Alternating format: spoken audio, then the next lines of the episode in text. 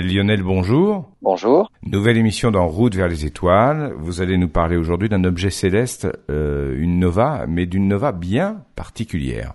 Eh oui, la nova de 2024. En tout cas, on l'espère. Hein. En fait, certaines étoiles disparaissent momentanément. Hein. Ça, ça peut arriver lorsqu'un astéroïde passe devant une étoile, justement. Alors, c'est ce qui est arrivé récemment avec Betelgeuse. Hein. Un astéroïde est passé devant, ça l'a éteint momentanément. Mais il arrive parfois que certaines étoiles apparaissent, c'est le contraire. Et elles peuvent même apparaître de manière récurrente. Et là, ce sont les novas, et en particulier les novas récurrentes. Et cette année, on prévoit l'apparition d'une nova dans la constellation de la couronne boréale. Alors, qu'est-ce qu'on appelle nova?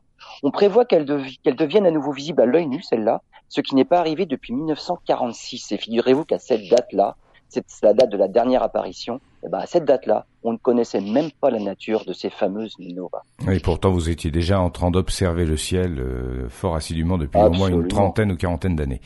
On se retrouve dans quelques instants. Alors Lionel, dans cette émission aujourd'hui, euh, c'est vrai que moi je faisais un peu la confusion supernova et nova. Vous m'avez tiré les oreilles hors micro et vous m'avez dit non non non non non non, ne soyons pas trop gourmands. On parle d'une nova. C'est quoi une nova? Alors une nova. On pense qu'il y en a 50 qui apparaissent chaque année dans notre galaxie, la Voie lactée. Et sur les 20 dernières années, seulement 5 ont été suffisamment lumineuses pour devenir visibles à l'œil nu.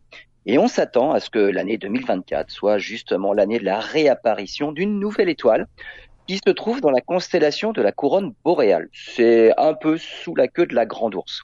Alors c'est une étoile qui existe déjà, hein, mais elle peut ne pas être suffisamment visible pour être visible, enfin lumineuse pour être visible à l'œil nu, ou alors elle peut déjà être un peu visible à l'œil nu.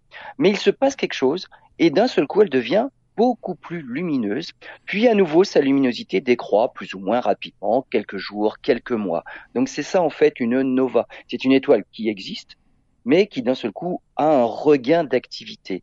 Alors on a commencé à mieux comprendre la nature des novas dans les années 50 et à vraiment l'expliquer dans les années 60. Alors revenons un peu au fonctionnement on va dire normal d'une étoile. Une étoile, en fait, c'est une grosse masse d'hydrogène qui fusionne pour transformer son, hydrogène en hélium. Et durant toute cette phase-là, finalement, l'étoile a une luminosité relativement constante.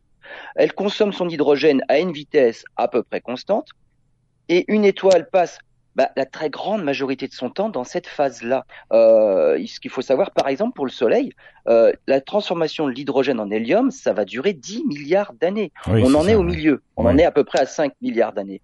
Lorsque ce, cette masse d'hydrogène, en tout cas au cœur, se sera épuisée, alors le Soleil va passer dans sa deuxième phase, c'est la consommation d'hélium. Là, pour l'instant, il transforme l'hydrogène en hélium. Ensuite, il va consommer son hélium pour transformer en carbone. Cette phase-là va durer beaucoup moins longtemps. On estime que pour le Soleil, c'est 130 millions d'années.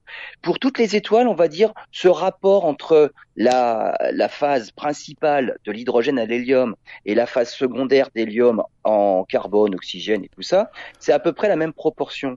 Alors, quand on parle en milliards, en millions, c'est des grands nombres et on ne sait pas trop de quoi on parle. Si je ramène cette durée de vie du Soleil à un an, ce qu'il faut savoir, c'est que le Soleil est dans sa séquence principale, l'hydrogène en hélium, jusqu'à Noël à peu près, sur toute l'année. Et les 4-5 derniers jours, c'est là qu'il passe dans la, la, fusion de l'hélium en autre chose. Donc c'est à peu près ça la proportion. Donc on voit que effectivement, c'est la très grande majorité de sa vie, c'est la transformation de l'hydrogène en hélium. La deuxième phase de la vie, euh, l'hélium, quand on transforme l'hélium en autre chose, c'est une réaction qui est bien plus puissante, bien plus énergétique. Et en fait, tout ce qui se passe au cœur du Soleil, au cœur de l'étoile, pour transformer l'hélium, ça fait que les réactions sont tellement puissantes que ça repousse les couches extérieures un petit peu plus loin. Et là, le Soleil, il deviendra tellement gros que ces couches externes atteindront à peu près l'orbite de la Terre, d'où le nom de géante. Donc dans la deuxième phase, une étoile comme le Soleil devient une géante. Pour des étoiles encore plus massives, on appelle ça des supergéantes parce qu'elles peuvent atteindre pratiquement l'orbite de Saturne. Betelgeuse, dont on a parlé tout à l'heure euh, dans l'introduction, c'est une super géante rouge. Là, c'est tellement gros que c'est jusqu'à l'orbite de Saturne. Bon, revenons à nos étoiles de type solaire. Et donc, dans la phase de géante, de géante rouge, parce qu'en fait, les, couches externes sont tellement loin du cœur qu'elles sont plus froides. Et en étant plus froides, elles rayonnent plutôt dans le rouge que dans le jaune. Donc, dans sa deuxième partie, l'étoile devient une géante rouge. Donc, voilà ce qui se passe.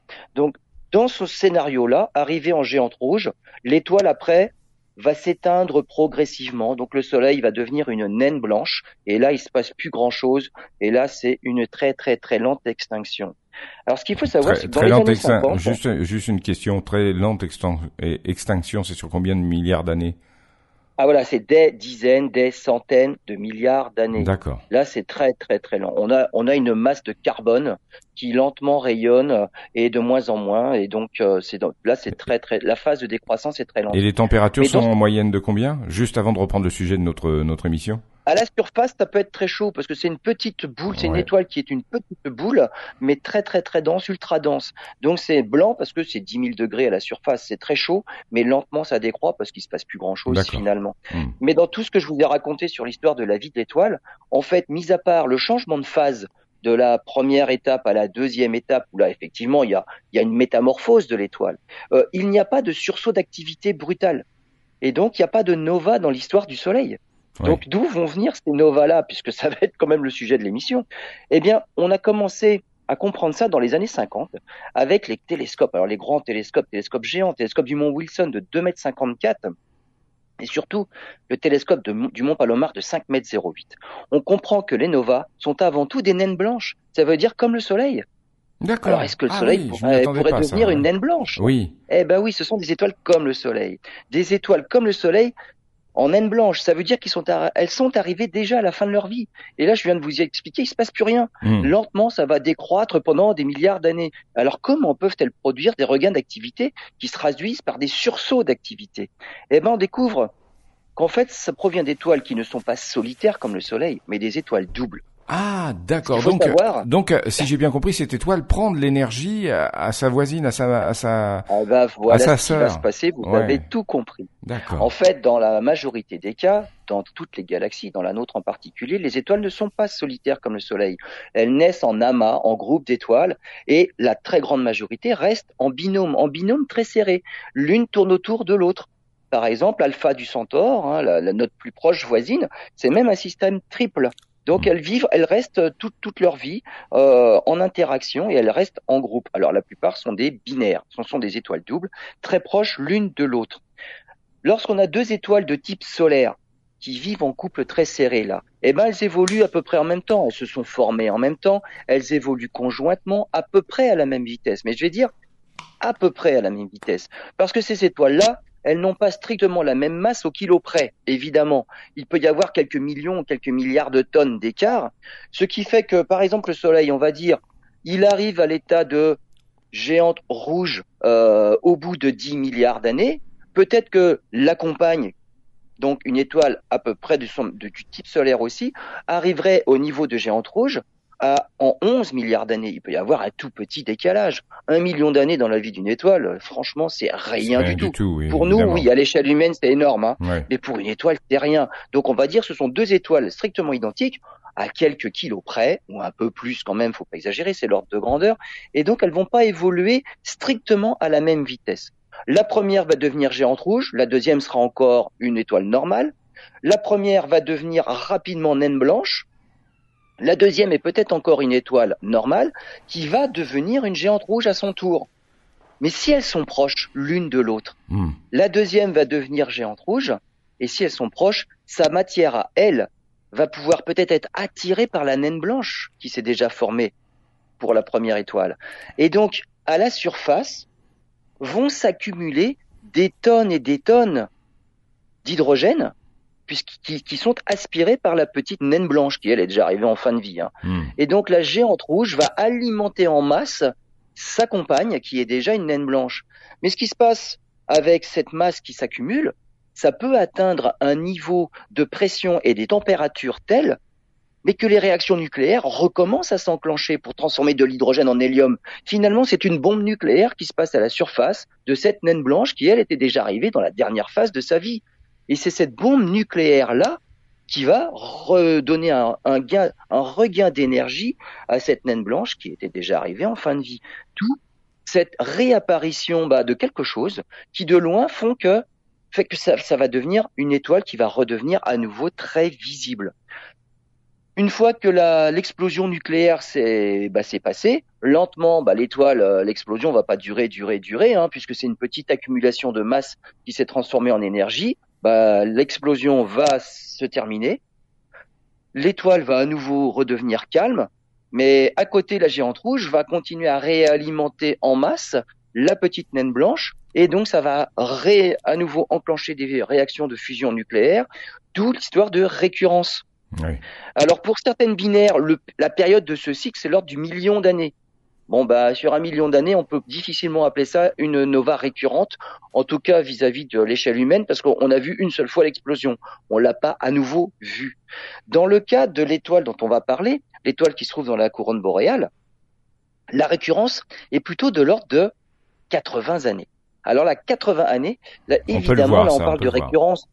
Exactement. Donc pour certaines étoiles dont le cycle est relativement court, en tout cas moins d'une centaine d'années, ça on en connaît 10 dans la Voie lactée, et donc on connaît 10 novas que l'on peut qualifier de novas récurrentes. Donc voilà un peu la nature de ces novas récurrentes, et pour celles-là que l'on a observées la dernière fois en 1946, on pense que la période son cycle de récurrence arrive à son terme et on va la voir arriver là, mais dans les tout prochaines semaines, tout prochains mois, en tout cas maximum l'année prochaine. Mais on pense qu'il va falloir surveiller très près parce que ça pourrait être déjà dès 2024. Alors on va parler plus précisément de cette nova-là qu'il va falloir surveiller de très près durant l'année 2024. Vous savez, euh, ce que vous venez de me dire, ça me fait penser à un épisode de Star Trek où une euh, étoile est en train de mourir et dans sa phase ultime, une naine blanche, et le vaisseau Enterprise arrive et euh, recharge en hydrogène cette, planète, cette, euh, cette étoile qui se remet à briller. C'est un peu le même principe? Ah,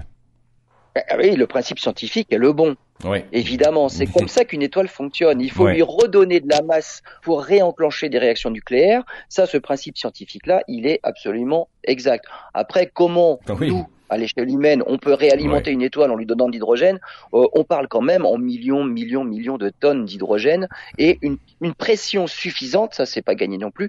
C'est ce qu'on essaye de faire dans nos futures, on va dire, centrales euh, nucléaires, mais à fusion nucléaire, donc des réacteurs expérimentaux qu'on appelle des tokamaks. Il faut de l'hydrogène à très haute température, on atteint, on parle de 100 millions de degrés et sous des pressions énormes. Et évidemment, il faut que ce plasma d'hydrogène-là ne touche pas les parois du réacteur. Euh, 100 millions de degrés, si ça touche quoi que ce soit, ça fait fondre. Hein. On ne connaît pas de métal qui peut résister à 100 millions de degrés. Donc ce sont nos tokamaks. On n'y arrive pour l'instant pas, mais la science-fiction est justement là pour nous pour nous diriger et nous faire rêver un petit peu. Voilà. Allez, on se retrouve dans quelques instants.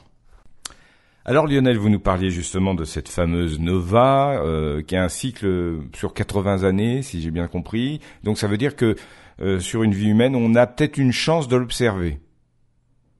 Alors là, on s'attend de toute façon à l'avoir dans, bah, dans les prochains jours, prochaines semaines, prochains mois, tout au plus, hein, de toute façon.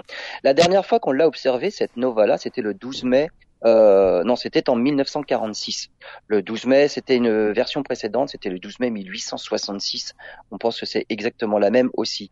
Donc la dernière fois, c'était 1946. Là, on avait quand même des télescopes euh, qui commençaient à devenir un peu puissants. On sait maintenant, puisqu'on l'observe avec les télescopes, elle est visible dans un télescope euh, en temps normal, on va dire, dans sa phase normale où il n'y a pas de sursaut de luminosité. c'est une géante rouge. Alors son compagnon hein, de cette de cette naine blanche là, c'est un, un compagnon qui a une masse qui fait 1,35 masse solaire, donc 35% supérieur à une masse solaire, qui orbite autour de la naine blanche en 227 jours. En... Donc si on prend euh, comme dernier sursaut la date de 1946 euh, et l'année d'avant c'était 1866, si on prend en compte ces deux derniers sursauts-là, bah, on voit un cycle de 80, 80 années. Donc le prochain sursaut c'est 2026. Si on prend en compte la date précédente, c'était en 1787. Là, avec ces trois derniers sursauts-là, on est plutôt proche des 79 ans et là, le prochain sursaut serait peut-être plutôt en 2025. Mais les incertitudes sont quand même assez larges. On, est à un an près. Si le prochain sursaut est prévu pour 2025 à un an près, finalement, il faut se tenir prêt déjà pour 2024. Alors, en analysant les deux derniers sursauts, on se rend compte qu'ils sont strictement identiques dans les courbes de luminosité. Là, on commençait à faire de la science déjà en 1866, 1946 évidemment, et on a les profils de, photométrie, ça veut dire la courbe de luminosité. Et on prévoit qu'elle atteindra probablement la magnitude 2. Alors, euh, en phase de repos, elle est plutôt à la magnitude 10. Alors là, je, parle peut-être voilà, on, rappelle à nos auditeurs. Ouais, on rappelle je, à nos je, auditeurs. vais préciser un voilà. petit peu les choses. Voilà, là c'est vraiment du vocabulaire d'astro d'astronome. Euh, les étoiles les plus faiblement visibles à l'œil nu, euh, elles sont de magnitude 5, donc on va dire la grandeur. C'est 5. Donc c'est vraiment euh, magnitude 5 quand on a un, ciel bien noir. Certains qui ont des très bons yeux peuvent arriver à 5 et demi. Donc on va dire magnitude 5, c'est des très très très petites étoiles. Plus ce nombre est élevé, plus c'est faible. Au-delà de la magnitude 5, on voit pas. En deçà de la magnitude 5, c'est de plus en plus visible. Euh, la Lune, c'est moins 14 quand c'est une pleine lune. Le Soleil, c'est moins 27 quand c'est quand, quand c'est en plein jour. Euh, donc magnitude 5, c'est vraiment les étoiles très faibles. Là, cette, cette, ces étoiles-là, puisque c'est un, un, système binaire, c'est magnitude 10. Euh, 5 magnitudes au-dessus de ce que l'on peut voir à l'œil nu, c'est 100 fois moins lumineux. Voilà, 100 fois plus faible. On pense qu'elle va passer à la magnitude 2, et ça, c'est 16 fois plus lumineux que la magnitude, que la magnitude 5. Ça veut dire qu'elle va passer de la magnitude 6 à la magnitude 2, elle va gagner un facteur 1600.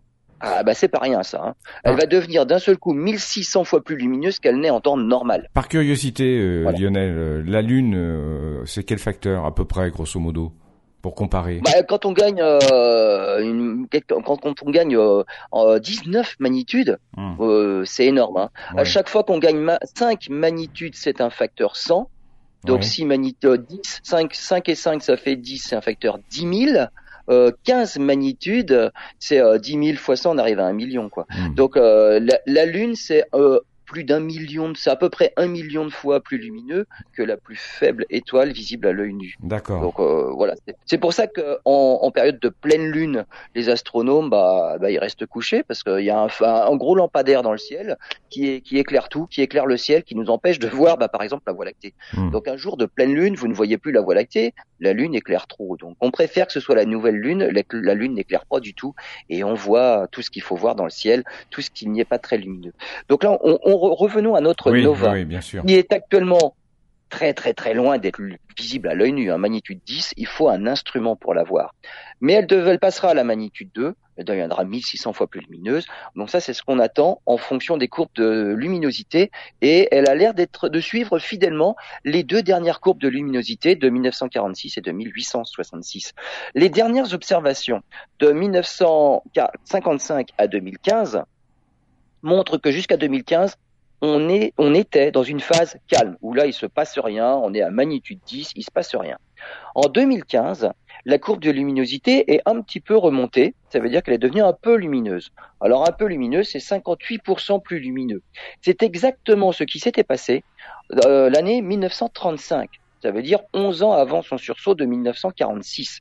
Donc là, quand on suit ça, on se dit, alors si 2015 est fidèle à 1935, alors le sursaut de 46 se passera en 2026. Bon, avec toujours une année et quelques d'incertitude. De, en comparant les courbes des 30 dernières années, on peut prédire donc qu'elle arrivera peut-être à son maximum en juin 2025, avec une incertitude d'un an et demi à peu près. Donc, faut être vigilant de février 2024 à octobre 2025. Euh, les astronomes ont déjà observé une deuxième évolution dans la courbe de lumière. Figurez-vous que avant le sursaut de 1946, entre le léger sursaut de luminosité et le, le vraiment le, regain d'activité, la phase de nova, on était passé par un creux dans la luminosité. Voilà, on ne sait pas pourquoi, il y a eu une baisse, il y a eu une, un, petit, un, un petit creux, et ben là, on y est dans, ouais. dans ce petit creux-là. Et donc, si on suit la courbe, euh, là, on devient un peu plus précis parce que le creux n'a pas duré très longtemps avant réellement le sursaut d'activité. Et donc là, on est dans le creux et on se dit que le sursaut, ce serait plutôt entre janvier et septembre 2024. Donc là, les choses se précisent. Et donc, en plus du spectacle que, que, que, va, que va nous offrir euh, donc euh, cette nova-là, là, on va surveiller ça, juste parce que ça va être beau dans le ciel, dans la couronne boréale, euh, pas très loin, je vous ai dit, de la Grande Ourse, oui, oui, euh, on va avoir une nouvelle étoile qui va apparaître dans le ciel. Donc là, on va dire, c'est juste beau, c'est comme une étoile filante qui va arriver, et c'est un spectacle qu'on va pouvoir observer pendant plusieurs semaines. Donc c'est pas c'est pas comme une étoile filante. Euh, celui qui dit oh la belle étoile filante et puis les autres tournent la tête, elle a déjà disparu. Donc il euh, faut vraiment être vigilant, ça se passe très rapidement. Là pour la nova, pas du tout. La nova, ça va durer suffisamment longtemps pour que tout le monde puisse observer ce sursaut-là. Mais en tout cas, nous, les astronomes, les astronomes professionnels, ce qu'ils veulent voir, c'est la phase croissante de luminosité. Une fois qu'on est tout en haut, évidemment, les télescopes vont suivre le phénomène, mais ce qu'on veut voir, c'est la montée brutale. Et là, la montée est vraiment brutale. On est dans le creux juste avant la montée. Le creux, ah, c'est quelques mois, euh, on surveille tout ça. Et donc, ça prouve que finalement, le ciel étoilé n'est pas du tout immuable, hein. euh, comme on le pensait avant. Il se passe des choses dans le ciel. Et là, en plus, on est capable de prédire des choses qui arrivent quand même relativement rarement. Mais on est surtout à l'affût de ce phénomène-là pour résoudre certaines énigmes concernant la nova de la couronne boréale. Hein. Avant le sursaut, il y a la baisse de luminosité, et ensuite, après le sursaut, il y a un deuxième sursaut qu'on appelle un sursaut secondaire, qui est moins puissant que le premier sursaut. Mais tous ces phénomènes-là, on ne sait même pas pourquoi ça se produit. Là, on sait que ça va arriver. Dans le couple de ces étoiles binaires-là, pourquoi il y a une baisse de luminosité juste avant le sursaut. Le sursaut, je vous ai dit, on peut l'expliquer. Il va y avoir, il y est actuellement, il y a une accumulation d'hydrogène parce que la, naine blanche est en train d'aspirer, d'accumuler la matière de la géante rouge juste à côté. Donc là, elle accumule de la matière, de la matière, de la matière, qui va finir par faire une bombe thermonucléaire. L'hydrogène va se transformer en hélium, et donc là, on aura l'explosion nucléaire qui durera. Mais pourquoi il y a une baisse de luminosité juste avant l'explosion nucléaire proprement dite? On n'en sait rien. Donc là, il faut déjà commencer à observer le phénomène précisément. Et on a maintenant, en 2024, des instruments bien plus puissants qu'en 1946. Et on sait que c'est en train de se produire. On, on observe en direct. Donc, qu'est-ce qui se produit au niveau du couple pour qu'il y ait une toute petite baisse de luminosité. Euh, pourquoi il y aura un sursaut secondaire après le sursaut primaire? Ça, on ne le sait pas. Donc on, on a la chance d'une part d'avoir des instruments qui sont vraiment à la pointe de la technologie maintenant par rapport à il y a 80 ans. La nova n'est qu'à 3000 années-lumière. Finalement, c'est pas si loin que ça. Et donc là, on est prêt à faire passer tous les télescopes du monde entier en mode on arrête tout pour étudier la nova de la couronne boréale. Là, pour l'instant, les instruments, certains suivent euh, la courbe de luminosité et sont prêts à tout est tout est tout arrêter pour se diriger vers juste l'étude de ce couple-là, puisque le prochain coup, ce sera à nouveau dans 79 ou 80 ans. Donc, euh, on est prêt, on surveille de près pour pouvoir expliquer très précisément mais qu'est-ce qui se passe pour qu'il y ait une baisse de luminosité, puis le sursaut, puis un sursaut secondaire, et puis après la lente décroissance La dernière fois, je vous rappelle, en 1946, on savait même pas ce qu'était la nature d'une nova. Là maintenant, euh, on a étudié le couple en détail avec des télescopes très puissants. On connaît très bien le couple, en tout cas la nature, mais on n'explique pas encore très bien ce qui se passe. Et donc là, euh, on va pouvoir réellement faire de l'astrophysique très pointue. ne me dites pas que les scientifiques n'ont pas quelques hypothèses qu'ils veulent vérifier. Mais bien sûr, des hypothèses, on en a. Donc on, on, a déjà des certitudes, on a des hypothèses et on a encore des, des énigmes à résoudre. D'accord. Euh, on a des hypothèses, on va faire le tri dans les hypothèses. On a des énigmes que l'on espère résoudre pour faire aussi le tri dans les hypothèses. Donc heureusement, on ne sait pas tout et c'est ça la science, c'est ça qui est passionnant, c'est que on a des questions, on n'a pas les réponses on a des hypothèses, quelles seront les bonnes, et finalement peut-être qu'on va faire encore des découvertes qui vont peut-être infirmer ou confirmer certaines des hypothèses, et ça va nous faire progresser en science. Donc euh, bah, c'est ça la science, répondre à des questions que l'on se pose, et on n'a pas toutes les réponses. Donc rendez-vous pour en savoir un peu plus courant 2024 ou 2025. Euh, dès maintenant. dès maintenant, il faut faire attention. Voilà, c'est dès maintenant. Euh, c'est comme un séisme. On sait que ça va se produire. On sait pas quand, euh, mais voilà, une nova. Là, celle-là, on, on espère l'observer. Il faudrait pas que ça vienne trop tôt, on va dire pour nous, parce que la couronne boréale n'est observable que très tôt le matin. Ça veut dire qu'en pleine nuit, en tout cas le soir ou à minuit, la couronne boréale est inobservable pour nous. Donc, il faudrait attendre un petit peu quelques mois pour que la couronne boréale se lève un peu plus tôt dans la nuit ce soit quand même un spectacle euh, pour nous. Là, le spectacle, la couronne boréale, ce n'est que pour euh, tôt le matin. Donc, les lève tôt actuellement, et puis les lève de moins en moins tôt et les couche tard. Euh, d'ici quelques quelques mois, ce serait mieux. Bon, très bien. Merci Lionel pour cette émission passionnante. Passionnante, pardon. On se retrouve pour un prochain numéro.